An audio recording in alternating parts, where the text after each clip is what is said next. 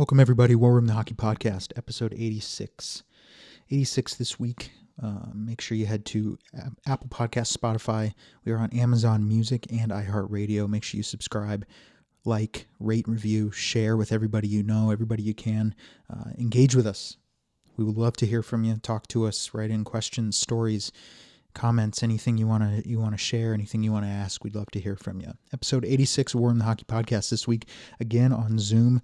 We discuss a number of topics, not the least of which being the Jack Eichel uh, medical comments that he that are being made and the rumors around him being traded. Will he be traded? Will he be traded for what Buffalo wants for him? All that good stuff. So playoffs are underway as well. Make sure you tune into those. They're well underway, three, four games in for some of these series. Some are just getting underway. As of this recording, Toronto gets started tonight, game one against Montreal. Other series, Boston is up 3 2, Colorado up 2 0. Winnipeg beat Edmonton 4 1 in game one. A lot of good, a lot of good action. Carolina up 2 0. Tampa Bay up 2 0. A lot of exciting stuff. So make sure if you haven't tuned in, you tune in. It's exciting stuff. Playoff hockey, folks. War Room the Hockey Podcast, episode 86. We are great friends with Ryan Walter. Had him on the show uh, a couple weeks ago. Love, love having him on. Zoom kind of cut us off. It's a shame. Uh, that conversation could have gone on a lot, lot longer. Uh, we look forward to having him on again and hopefully not running into those same technical issues and enjoying a fluid conversation without the stress of being rushed. So, Ryan, we appreciate it. We thank you. Ryan Walter, ryanwalter.com. War Room the Hockey Podcast, settle in. Uh, we'll jump right into our Zoom conversation this week of episode 86. Well, War Room back on Zoom this week. Uh, really enjoyed last week with Ryan Walter. Yeah, I wish we hadn't got cut short at the end. Uh, it was. Well, it's something to keep going on something to keep in mind for next time that you know um, you know as great as as great as it is to do both you know having the friendly conversation and then getting into the topic. Um, based on zoom giving you time limits we will we may have to choose which one we want. Do we want to spend tw- 25 minutes you know how's the family how you doing share some stories or do we want you know presentation leadership type thing. And yeah, that, that you're right though. That was fun. And and we'll know better next time. Not nonetheless it was a good and he'll be back. Good conversation. so definitely good. Um, playoffs are set. Playoffs are set and ready to go um, in all divisions. Uh, bracket lines up north and west east and central. So um, and the playoffs begin this weekend Yep. Playoffs uh, begin any. Today, as of this recording, today is Friday, so they begin um, as early as, if not this evening, then tomorrow.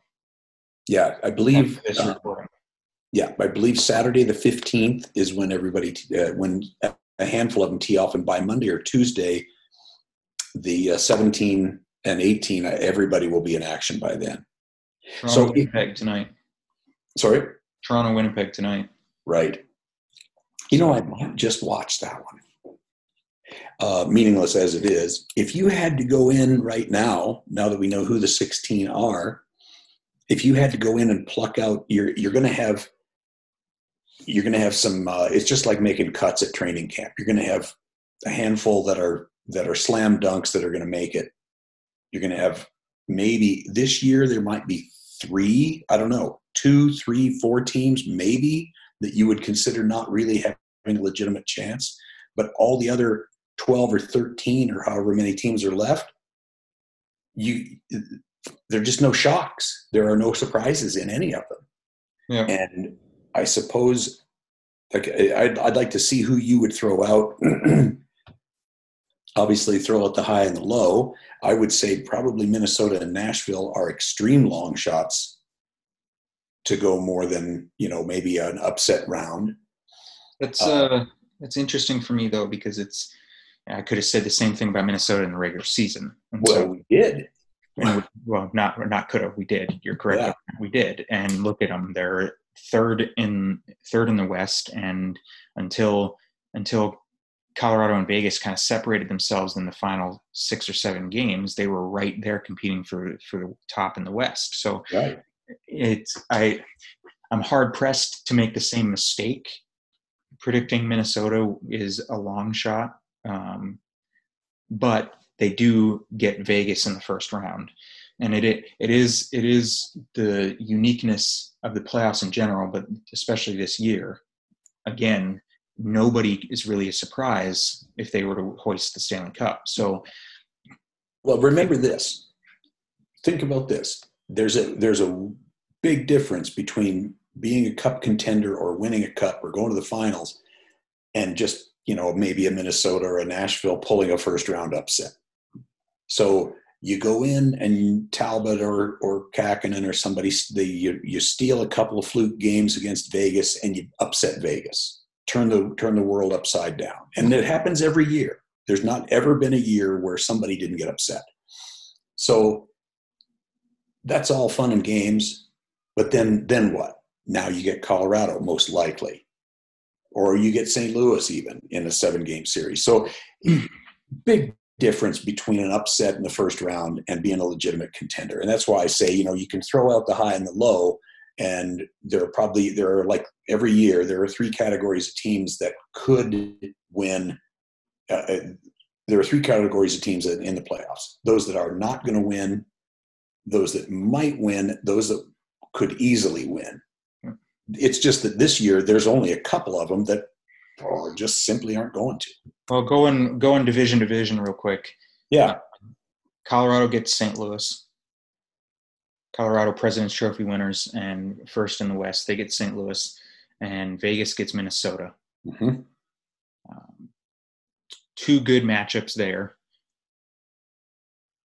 St. Louis, I St. Louis is interesting to me and on a personal note, as an Avalanche fan, they worry me just because of their experience in the playoffs. Stanley Cup champions a couple years ago. They know how to play in the playoffs. They do. Minnesota, Vegas, on paper, that looks like it's a no brainer. Vegas walks out of that one.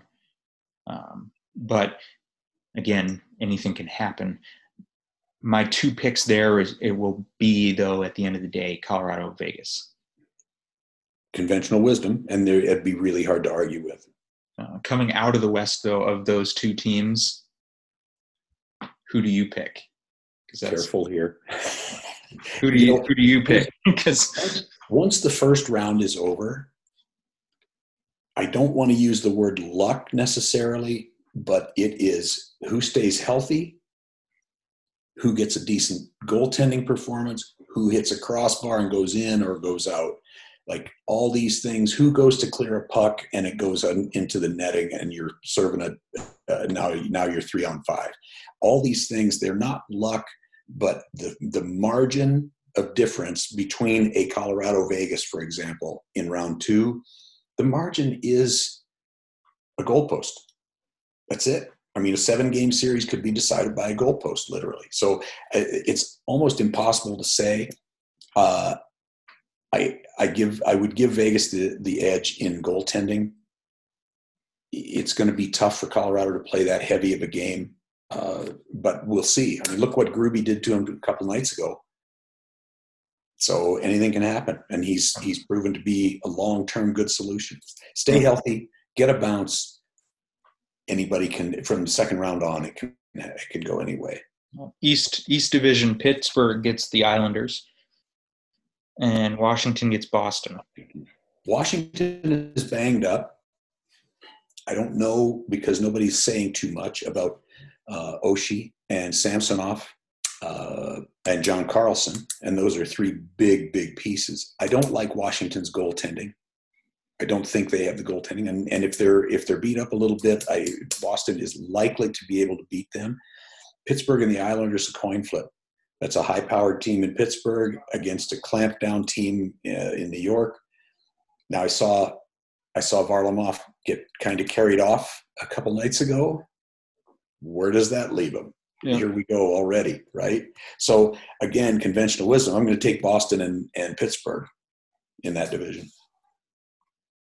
Boston, Pittsburgh, um, Pittsburgh coming out of the East.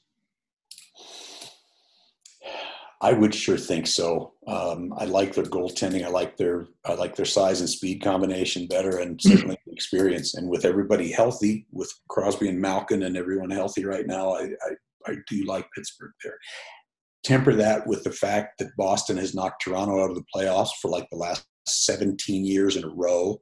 So I'm kind of gambling with my heart there a little bit, but yeah, that, that's that's another one because of the goaltending and because of the way uh, Cassidy's got the Bruins playing, it's just another one of those, you know, crossbar kind of differences in a seven game series. How about you?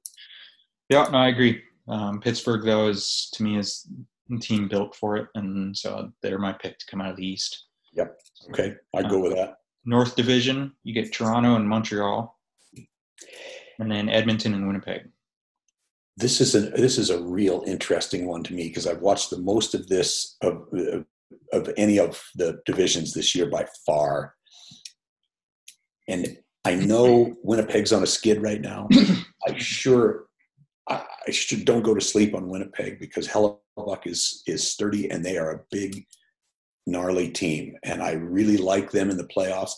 I have been on the Montreal bandwagon since the preseason and again, that's they've added Josh Anderson and they added Toffoli. They're really strong. They've got Edmundson on defense. They've they've made some great additions. Carey Price is back healthy again. Uh, this is probably the most likely upsets of the four. They're probably you're ready for more upsets in this in this first round in the North than any of the other four. And just for fun, because I'm going to stick with them, I'm going to take Montreal and Winnipeg to come out of there in round one. No, well, to me, it's not really an upset though for Winnipeg. And no. I only I only look at it simply on the basis that, you know, all due respect, you you shut down McDavid and and what can Edmonton do? And yeah. so they've either got to prove what they can do in the playoffs, or they're going to get made to look foolish and and have some big decisions to make. But right now, your guy is Connor McDavid, and if Connor McDavid and even Draisaitl aren't on the score sheet, they're not winning hockey games. Well, you saw that. So when Toronto went into Edmonton uh, in April and yeah. swept three in a row or four in a row, something like that, made him look silly. And McDavid and Draisaitl had like an assist between them in the entire week. So you're absolutely bang on. When when you're when they're winning hockey games, like any team, but especially for for Edmonton, when they're winning hockey games, it's easy to point out the rest of the roster and how well they're doing. But when oh, all, yeah. of sudden, all of a sudden they lose games, all of a sudden it becomes crystal clear why they're losing games and not just why they're losing games but why they're winning games and it becomes crystal clear that all they have is McDavid and Draisaitl. Yeah, and still too one-dimensional. I also shut, shut them down. You shut them down. What what does Edmonton have? So exactly, and I'm you're absolutely right, and we saw it. I the other the other concern for me in in the playoffs and the reason I I like Montreal over Toronto is goaltending. I'm not. I love Jack Campbell. Not completely convinced of him in the playoffs yet. Maybe, uh, but Carey Price, yes. Again, Price and Allen together, and again in Winnipeg and or in um, sorry, yeah, in Winnipeg and Edmonton. I'll take I'll take Bucky over uh, Smitty every day for the time being. Uh, Bucky's just more consistent, and so I, will stick with that. And th- those are those are reasons enough to to bring those teams close enough together to, for an upset. Yeah, it's um, it's amazing what what McDavid can do for you though, because it creates oh. the, and he's great. But what I mean is, is if this if if it were any other team, the superstar player, McDavid, MacKinnon, Crosby, anything like that, wouldn't be enough. No. All the analysts in the world would still say, "Oh, I don't, I don't see them winning because." but it's amazing how blinded some of the you know quote experts and other podcasters and all these people are out there to Edmonton and their chances because of McDavid. All of a sudden, all of a sudden now, and it goes back to what I said a minute ago. All of a sudden now, Smith and net is is finding his game again and is solid. And oh my God, Nuge and all these these things, and it's like, well, that's great, but would you be saying this? Would you be saying the same thing? And I can I can actually point to proven evidence in past years with the likes of, say, Colorado, how all of a sudden McKinnon or MacKinnon, Landeskog, and Rantanen, that top line, wasn't enough. Right. They're lighting it up. They're carrying the team. They're this and that. And everybody and their mom says, Ooh, I don't like Colorado. Ooh, their goaltending. Ooh, their depth. Ooh, this or that. But Edmonton and McDavid, all of a sudden, here they go, Stanley Cup playoffs, and it, it's it's interesting to see kind of that bias. That's why they play the game, and I can I can understand the bias to some degree, and I know this is not. I know you're one of them, at least on the fringe of the camp of being sick to death of hearing about McDavid, even though he's only like 24. But the guy is except for those three or four games against Toronto this year, no one has figured out how to stop him. Nobody can skate with him. Nobody can stop him. Nobody can do anything with this guy. So he's more capable. And I, am I probably would take Nate MacKinnon uh, given the chance, first overall. But this guy is just he's just impossible to handle. That's all there's to it. He's more capable of owning a game than anybody else in the league right. Oh, 100%. Don't take anything away from him. I, I don't, on an individual level, I don't do, take anything away from the kid. Right. He's tremendous. He's the best player in the game, arguably, for a reason. And, you know, it is what it is. My, my point is he's, he's more of a, right now anyway, he's more of a basketball style superstar where he's the guy. Right? Okay he's he's the guy in Edmonton. Yeah.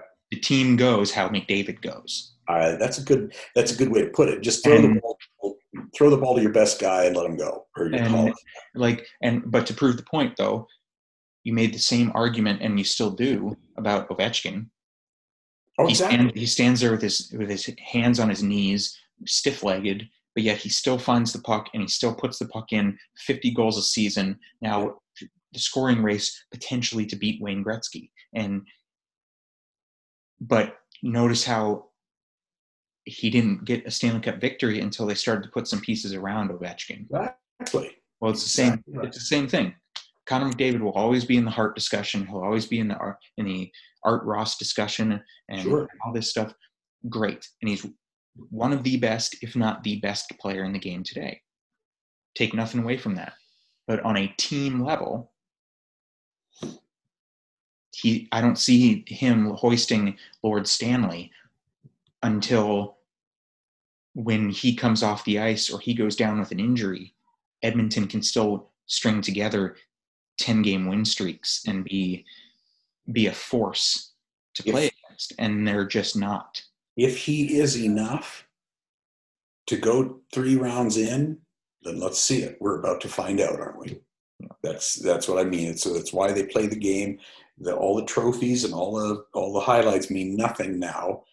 The big kids are out of school now. It's playoffs. So let's see what let's see what it is. And and if if a guy like Tristan Jarry can take Pittsburgh deep or all the way, then let's see it. And if McDavid is enough, let's see it.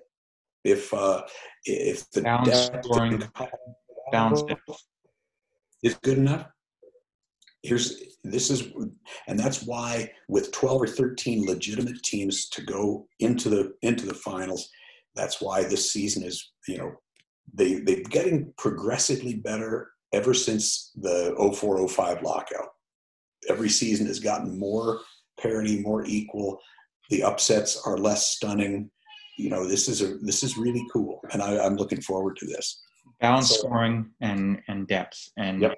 like toronto has six guys with with 20 goals. Mm-hmm. Colorado has nine or ten guys with with 15 plus goals. Mhm. Like it's balanced scoring, and then you get into Edmonton, and it's McDavid who has 100 points or more. Great feat in 56 games. Take nothing away from him. McDavid has 100 points. Draisaitl has 80 some points, and then who's after that? So my point being made that take nothing away from them individually, but on a team perspective, Simple. Yep. they play the game, and if I'm if I'm proven wrong this year in the playoffs, I'm proven wrong. But Let's I- see it. in terms of predicting, which is what we're doing right now, I don't see Edmonton beating Winnipeg, and I don't see them coming out of the the North or competing for a cup simply on the back of McDavid. Depth.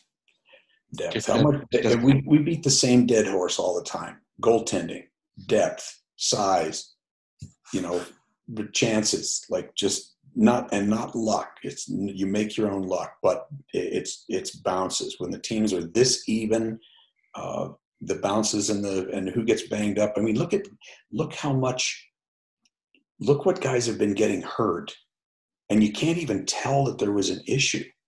Like guys will take a little bump, a little hip or a shoulder or something like that, and all of a sudden he's got a he's got an MCL. I, I, it's just that there's that much parity. Uh, you just never know, and and everybody's got to stay healthy. And then there's Right. always that guy who shows up that nobody was counting on. You know, so Yeah. Oh, it was funny. You, know, you bring something up like like that, and then we'll I'll share this story, and then we'll get to the final division, and then do the the quick hit stuff. But I was listening to uh, I don't really, and I one podcaster to another. I don't like to say I don't really listen to them, um, but I don't really listen to Spit and Chicklets. Uh, Yeah. RA is just They're- very hard to listen to.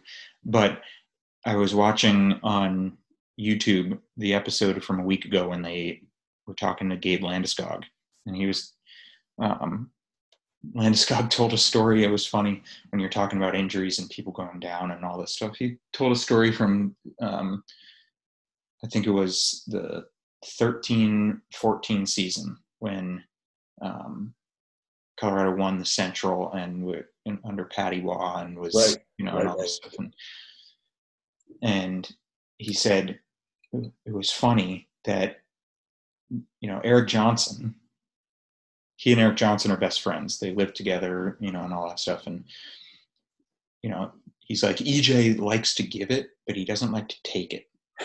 So we're we're out there and some guy takes a backhand from the blue line. These are Gabe's words. Some guy takes a backhand from the blue line. And that's hard to do anyway for a backhander, let alone from the blue line. And he muffins it and it, it and everything, and EJ blocks it. But EJ goes down like a sack of bricks. Like his foot was shattered in five different pieces, and and crawl literally crawls off the ice. off a backhander.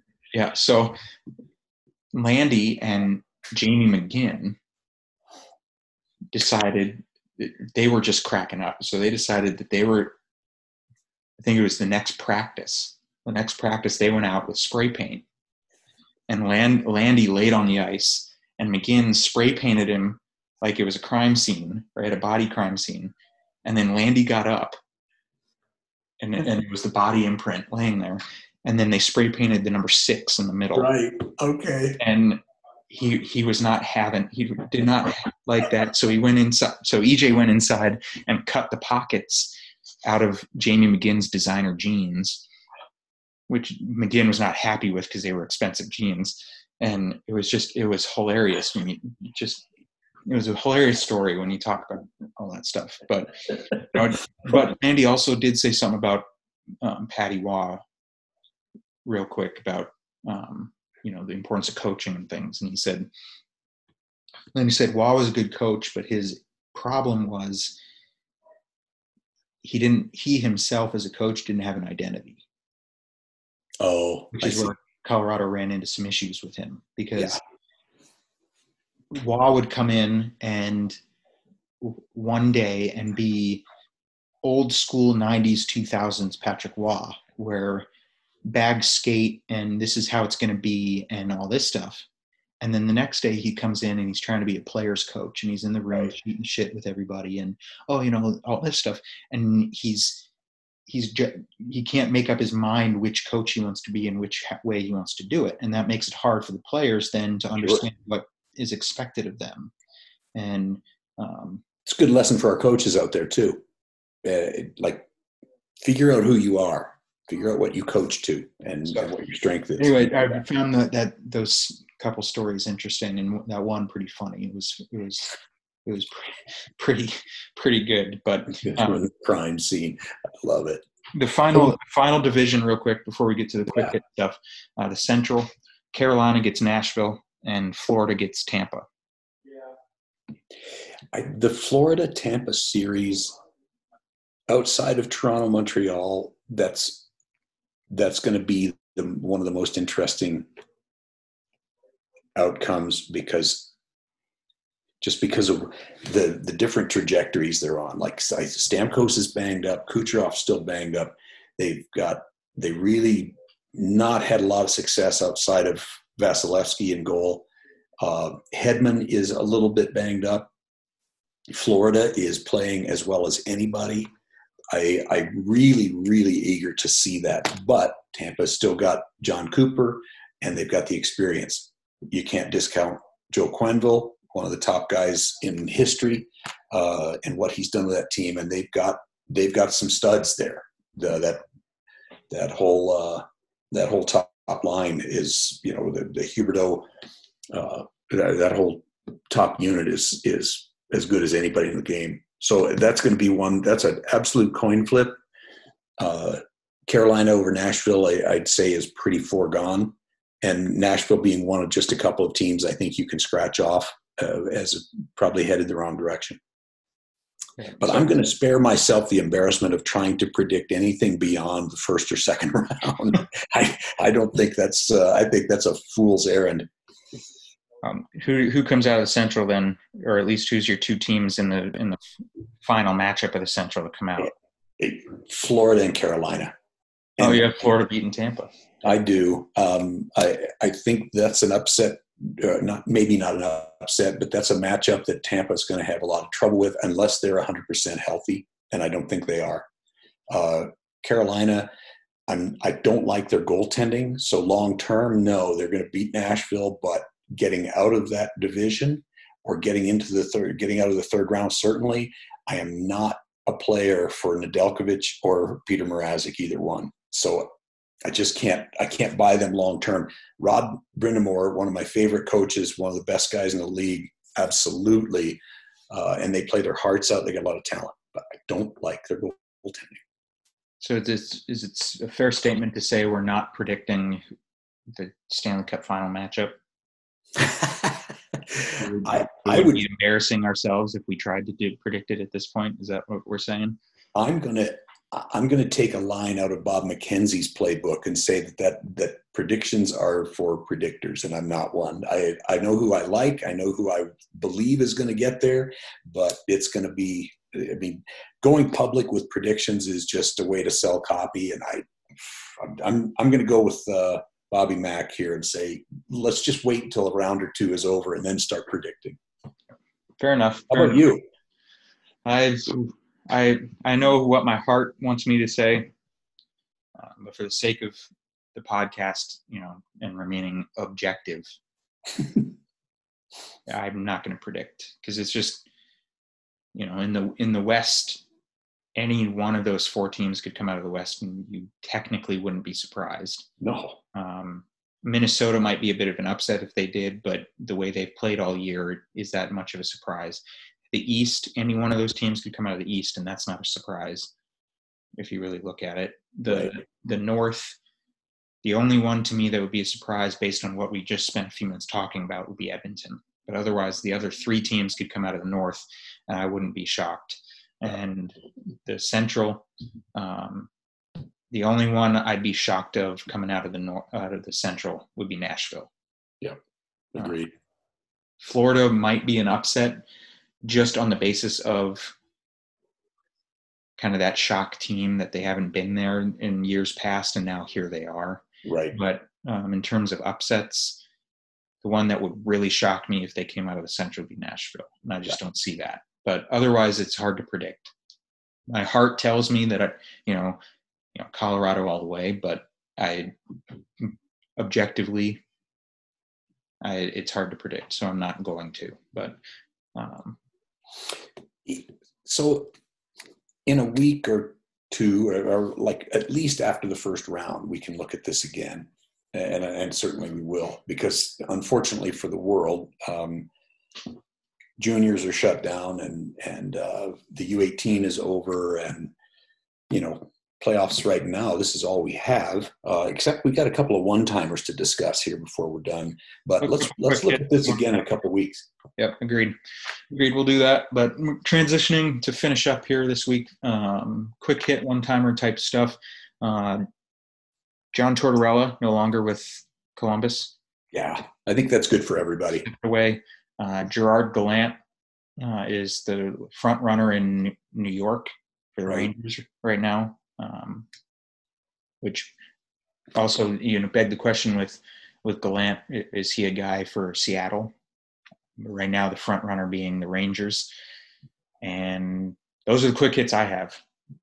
I, you know, the coaching coaching carousel is an interesting one because obviously people have to make changes. Um, the one that the one that I like, I'm a I'm a big Spuds Gallant fan. I think he's a wonderful guy and a wonderful coach, and players love him. Why he has why he's flunked out twice now recently out of Florida and Vegas, I don't know, but I, he, he's going to do he's going to do well for someone somewhere. Uh, I don't know about him and Ronnie Francis in Seattle. I don't know if that's a situation that's going to work out or not. I don't know if how well they would get along. Uh, only they would know that. But the sleeper in the bunch to me is Rick Tocchet. Uh, he's the one that needs to go someplace where he's got a little bit more talent to work with than he ever did in Arizona, and uh, and that's a guy for Seattle. You think he's the he's the gem. I you know if you've got, I would I would love if you're the type of organization that wants to put somebody in that in that position for at least five or six years, then I would I Tocchet's my guy. So I'm real curious to see where he goes. I have world of respect for Rick Tocchet and what he's done as a coach and as a player for crying out loud. So I just need to, uh, you know, as far as one timers are concerned, I'm going to say Kaprizov should have no, he, he should not be in the Calder running. guy's like 30 years old. He played five years in the K, and he's going to come over here and win a Rookie of the Year award. Well, they've got like they've got to they've got to they've got to differentiate and they've got to put be more specific with their meaning for the awards. What they're basing right. it off of is he's a rookie in the NHL. Forget everywhere else. And I'm I'm not saying I agree. I'm just I'm putting words to what I can tell you that's meaning behind the award. That's how it reads. That's they're they're the rookie. They're a rookie in the NHL now. Right.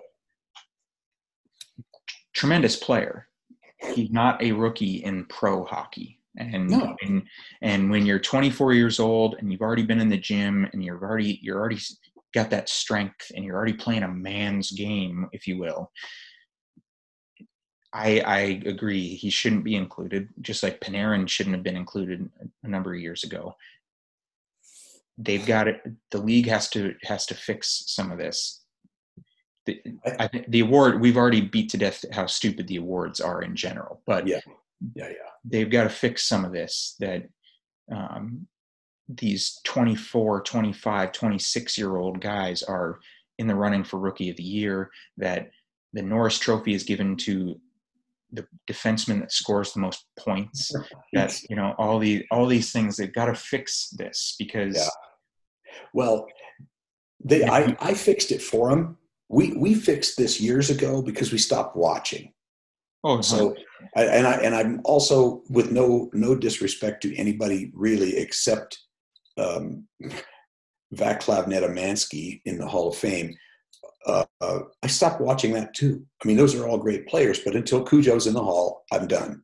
Uh, that's and this thing is like you could make the argument that a guy could be 25 or 26 years old coming out of the AHL. Maybe he went maybe he went junior A, then he went to college, and then he, you know, got out of college at 23 or 24 and he spent 2 years in the A, and now he's in the show and all of a sudden he's a great player and he wins the rookie of the year.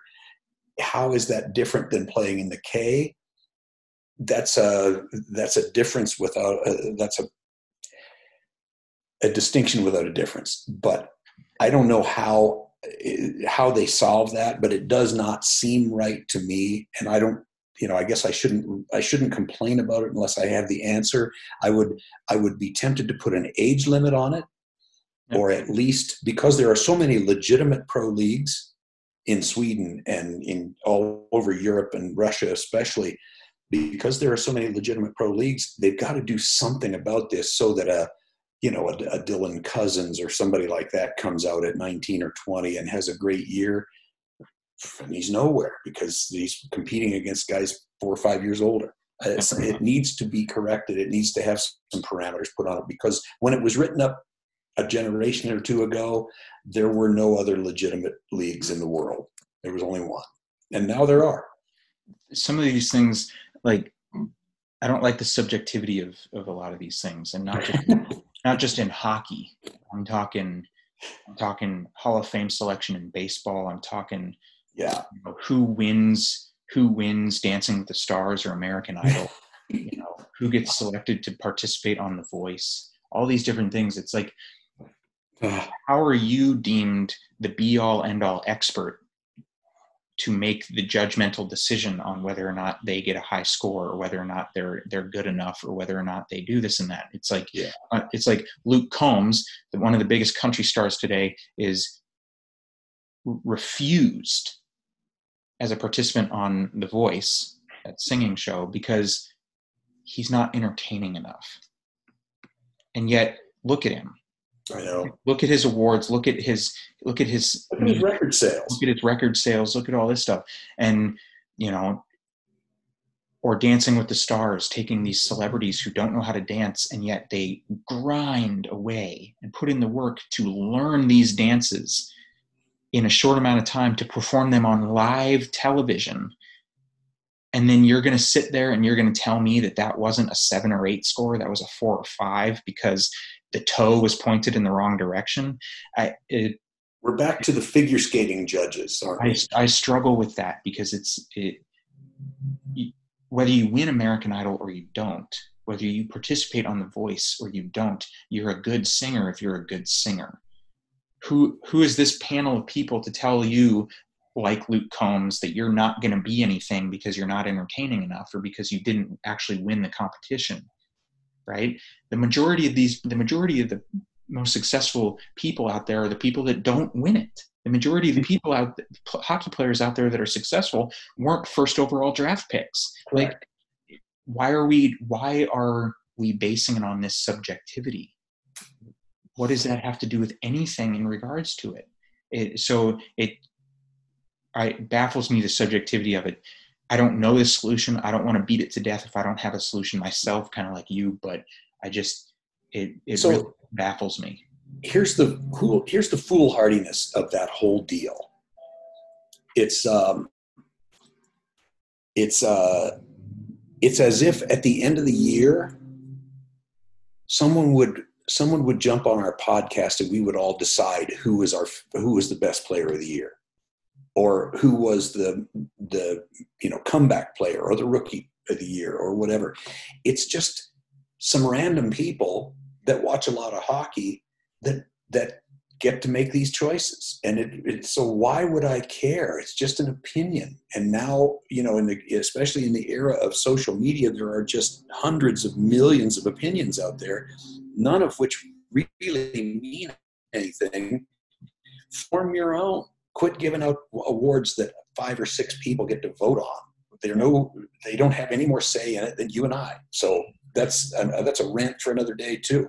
I'm a stats guy, so yeah, give me the hard something I can measure that proves something. So exactly. So something I can measure. Paul Stastny has now a thousand games played and almost 800 career points. Statistically, right there, that is at least somebody that should be on the ballot for the Hall of Fame at the end of his career. Yep. On those two numbers alone. Ryan so Ryan frickin' Graves last year should have won the Norris. Absolutely. Because he was a plus 42 on the year. And there are naysayers to the plus minus stat, then don't keep it. Yeah.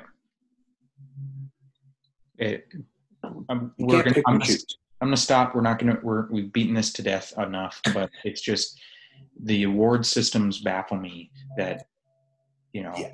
like this year. That like this year, for example. And this is all I'm going to say about it. And you're damn right. It's going to be an, a a emotional type statement based on the avalanche. But how you can have how you can have, and I'm going to look it up so I can say it correctly here. The Avalanche finished 39 and 13. 39, 13, and 4. Mm-hmm. Their record in 56 games. Okay. Grubauer had 30 wins. How Grubauer is not a finalist for the Vezina baffles me. How Jared Bednar doing what he's done year in and year out from the Avalanche after that abysmal 48 point year, and quite frankly, even including the 48 point year and how he got the team to respond on short notice, keeping their head up, keep grinding, keep competing, how he is not a Jack Adams finalist, let alone winner, year in and year out, baffles me. Because look at the statistics, the stats they yeah. say that the the team and the coaching staff did this. Why why are they not included even in the finalist, let alone selected as the winner? And I use that I use that emotional example as the example, but it stats speak volumes to things. If you, you use just answered all your own questions. If you, you just answered all your you so Cujo's fifth or sixth all time in wins. He's undrafted.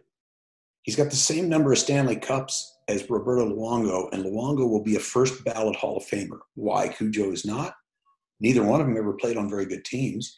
Yeah. So in your case, the example you make is here's the stats that support the winningest goaltender in the league, the winningest coach in the league, a guy who's taken these guys from the outhouse to the penthouse, and they don't even get a sniff. And this is exactly why there is no credibility left in any of these awards and, and the thing, the recognition that is simply voted on by a panel of quote unquote experts. It's it's malarkey, and, and, and I don't, I haven't taken any of it seriously in many many years, and I would advise everyone out there to not take it seriously.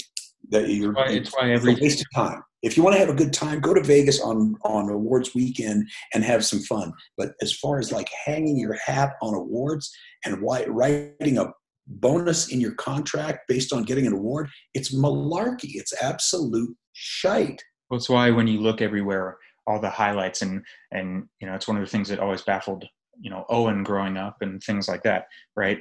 All the highlights are the, is the goalie being scored on. Right? it's not the goalie making a save it's no. the goalie being scored on. And i use that as an example because what it means is that we as a society as a sports viewing society what's exciting is the offense the goal scoring the overtime winners the you know all this stuff. So well why wouldn't the norris trophy go to the highest scoring defenseman? Because wow he put up 50 points right? And things like that rather than he played solid positionally. He was a plus 40. He was, you know, he stayed out of the penalty box. Yep. He was, this was his ice time minutes. He, he blocked this many shots. So he's, he's the number one defenseman. Why, why, and well, I say why rhetorically, based on what I just said, I can tell you why. It's because it's not exciting. It's not, it's not exciting to say, to say that you know this that Grubauer is the Vezina Trophy winner with 30 wins, helping the Avalanche do what he's done through the through a COVID year and do, doing whatever, because well, he's in the Colorado market, and that's not Vegas, and that's not New York, and that's not LA. Not the coasts. So the none of that stuff makes sense. And this this is you weren't born when this happened, but Fox Sports did some NHL broadcasts back in the 80s, I think it was, late 80s, early 90s, and they put a little um, flame coming out of the back of the puck so that all the people who had never seen a hockey game before and had no idea what they were watching those people could follow the puck because they were too stupid to do it otherwise. Now I'm all for getting new fans acquainted with the game, but if your if your acquaintanceship with the game is the only fun hockey game is a seven to six game, then you're an idiot, and and you should stop pandering to that crowd. Quit changing rules so that every game has 11 goals in it. How what, whatever happened to a two to one pitchers duel being an exciting baseball game with some great catches and some double plays turned and stuff? Like whatever happened to two to one hockey games?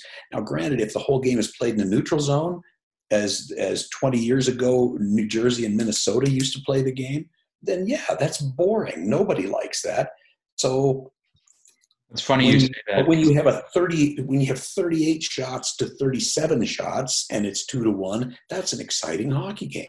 Yeah. So if you're, it, quit pandering to the people that only know if the red light goes on or if there's a fight. They, that's the only time they know when anything is happening. That, it's funny you say that because it's funny you said that because before we jumped on Zoom, I was watching.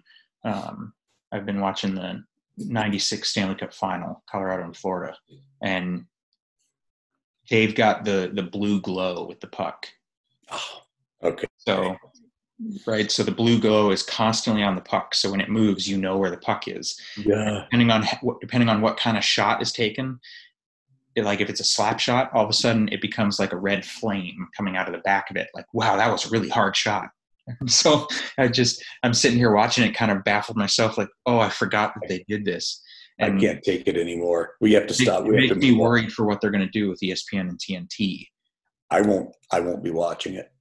Uh, one thing before we go, and and this is just I got nothing against this guy necessarily, but Jack Eichel lipping off about his medical condition is 100% out of bounds. He's talk. He's he's browned off at the Sabres because they won't let him do an experimental procedure on a neck disc, a disc replacement. It's never been done on an AHL player before. The Buffalo Sabres have $80 million invested in this kid. Now he's come public with his with his problem and he's weighing in medically and telling the team that they need to let him do this procedure when they write his paycheck, which by the way is about 500,000 every 2 weeks. So the team gets to say what kind of procedure they're signing off on and and the PA has not said that this is something that they would admit that they would allow also. So insurance and the PA and and the league nobody wants this done and yet he's in front of a microphone whining about his neck disc. Well, it's absolutely out of bounds. Now he's untradeable, he's unhealthy, he's unhappy, and he is worth absolutely sweet FA to the Buffalo Sabres and to everybody else until he gets this fixed. Well, Eichel's got a big wake up call if he if he thinks a trade will solve it. I can tell you right now he's untradeable. Well, not just that, but I can tell you right now 31 other teams. And to clarify to all those listening, you know, based on the conversation we just had about people who don't know anything about it. 31 other teams, that includes every other NHL team. 31 other teams would not let him get the procedure either. No. I can tell you that right now. That's a guarantee. So if he's he's going to come out on a microphone and complain and f- one force a trade, which just isn't going to happen, but two but two, then get traded, and the Rangers or the Kings or the Red Wings or the Blackhawks or anybody like that is then going to say, "Sure, Jack, go for it." He's sorely mistaken. I'm gonna. So here's what I, here's what you do in the GM's chair. Let's see. I'm going to take next year's first round pick a top prospect and a roster player. I'm going to package that up, send it to Buffalo. I'm going to send at least three major league assets to Buffalo. And I'm going to take on a $10 million salary in a flat cap. And what do I get in return? I get a guy with a neck disc that he thinks needs to be sawed off and replaced. Stand in line if you want to make that deal. Hold up your hand if that's if you think you're going to make that deal and your owner is not going to fire you within a half hour of that jump right up. Not going to happen. And eichel if he wants out of buffalo the best thing he could have done was kept his mouth shut get this thing fixed do rehab it do whatever the league and the pa and the medical staff say to do get it fixed put a smile on your face and produce. And, and he's done the producing part, but he's you can't, when you start yapping about wanting out of here, your value goes down. Now I know you got to trade this guy because he doesn't want to play for you. So instead of a first, a second, and a prospect, ah, my offer just goes way down when I know you have to unload him. I mean, this who is advising this kid on what? Uh, that was one of the stupidest 20 minutes I've ever seen and I've seen a lot. It was a big. Anyway, that's my last one timer of the day. Well, on that note, it was a big, it was a big return, and we're seeing it pay off. If you're watching, whether you're a fan of, of them or not, it was a big return on the Duchene trade out of Colorado. But it makes you wonder what the return could have been if he if Duchene kept his mouth shut. Right. If Duchene sh- if Duchene showed up to the to the mandatory captain skate that the Avalanche hold every year. He not disappeared until the last second before camp. Had he had a smile on his face, shown up ready to work, had he been pleasant to be around, had he done all this stuff, it makes you wonder what the return could have been. It changes everything. Um, and and as a, a fan of the Avalanche, I am bowing down to Joe Sakic and that trade for what it's doing for them now and in the future. But the point being, what the return could have been for Duchene had he, you know, done his job. Yep. I, I couldn't agree more. And the guys that are easier to move are the guys that, that make you at least believe that they're happy and that go out and do their job and keep their mouth shut you don't have to be happy but what you have to do is yeah what you have to do to everybody else is, is you have to put on the face like you've just gone through a breakup you're heartbroken you're hurt but you're not going to show it because then she wins so now i'm going to go out and i'm going to i'm going to put a smile on my face and i'm going to go hard i'm going to hit the parties i'm going to i'm going to you know go on dates with new girls i'm going to do this and that and they're going to see that my life continues without you. you don't have to be happy. You just have to make everyone think you're happy. Exactly. That's all. You don't have to be happy in Buffalo. And right now, right now, I don't, I don't see how a lot of the, those players could be. But put a smile on your face, go to work, put your head down, and grind. And I can tell you right then that if you do that, you won't be in Buffalo that much longer. No, they will accommodate. But if you're going to just do this, you, you, you know, now Eichel doing this means no matter how much they try to accommodate him, it makes a, a deal that much more difficult. 10, 10 out of 10. And not only that, but this guy is wearing the C. So what happens as soon as he starts lipping off about Buffalo? Now Ristolainen has come out and said he would like a trade or would, you know, like to play out his options. What is the rest of that room thinking when this is your leadership? When this is the kid wearing the C making $10 million and he acts like this? I thought, I, I, I was just like, I, if I'm his agent or his dad, I'd slap him silly. But that's just me. Anyway, I know you got to run. We've been uh, our our little 15 or 20 minute chat once again turned into about an hour. So uh, not bad though. So it, time flies when you're having fun. Always enjoy it. So it was good. Good too. quick hit stuff. Although, can you really call it quick hits anymore? Because we did talk for a while.